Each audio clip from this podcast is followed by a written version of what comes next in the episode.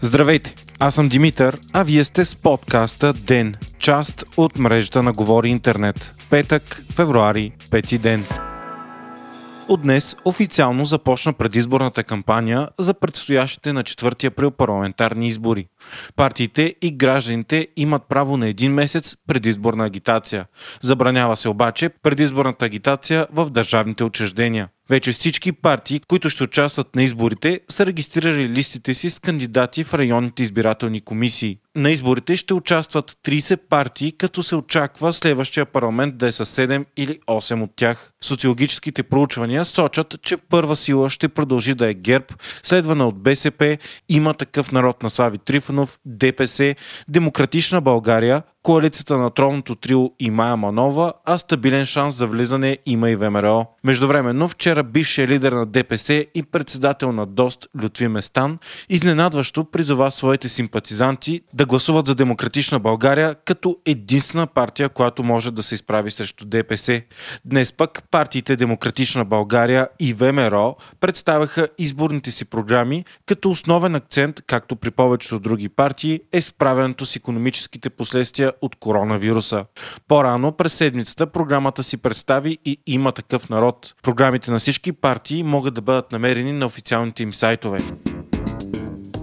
Още на първия ден от предизборната кампания премиерът Бойко Борисов търпи критики за неправомерна агитация. Поводът е поредният епизод на живото излъчване по социалните мрежи, където премиерът се вози с държавен джип, обикаляйки страната и изтъквайки успехите на ГЕРБ. Това е предпочитаният модел за публична проява на Борисов, като никога не се знае къде из България ще се появи той. Живите излъчвания са усмивани от политическите конкуренти на Бойко Борисов, но се смятат за изключително ефикасен пиар.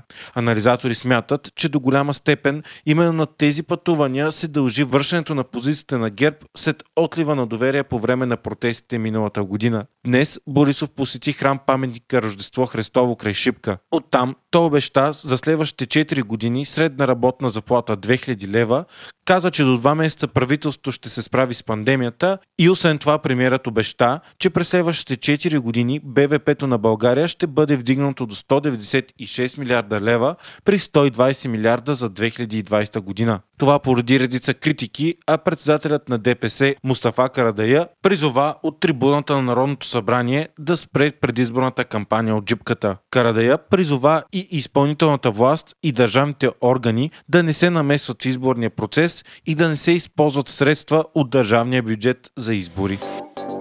Американският сенатор Джим Риш, който е републиканец, както и колегата му демократ Боб Менендес, разпространиха съвместно изявление за отношенията на САЩ с България по повод началото на предизборната кампания у нас. Изявлението е силно критично и макар да не е документ на Сената, е ясен знак, че и двете партии в САЩ имат сериозни забележки към демокрацията в България. В изявлението се казва, че двете страни имат стабилни и развиващи се взаимоотношения, които трябва да продължат да се развиват развиват. Сенаторите обаче пишат, че постоянната корупция, западащата медийна свобода, политизирането на правораздаването и други заплахи за върховенство на закона представляват сериозни предизвикателства пред двустранните американско-български отношения. Изявлението подкрепя и продължилите 8 месеца протести и най-вече тяхното искане за уважаване на демократичните ценности и върховенство на закона.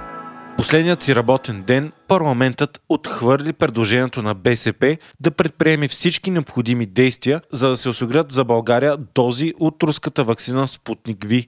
Парламентът на практика реши разрешението за употреба на руската вакцина за България да зависи от одобрението на Европейската агенция по лекарствата. Така България не пое курса на Чехия, Словакия и Унгария, които вече решиха самостоятелно да одобрят Спутник Ви. Междувременно, от другия понеделник във всички червени зони на страната се спира плановия прием и операции в болниците. Мярката ще засегне 22 от 28 области, включително София. Целта е да се освободят легла за пациенти с коронавирус. Случаите в страната продължават да се повишават, като днес те са 2198. Ръстът на седмична база е 20%, а настанените в болница вече са 5300.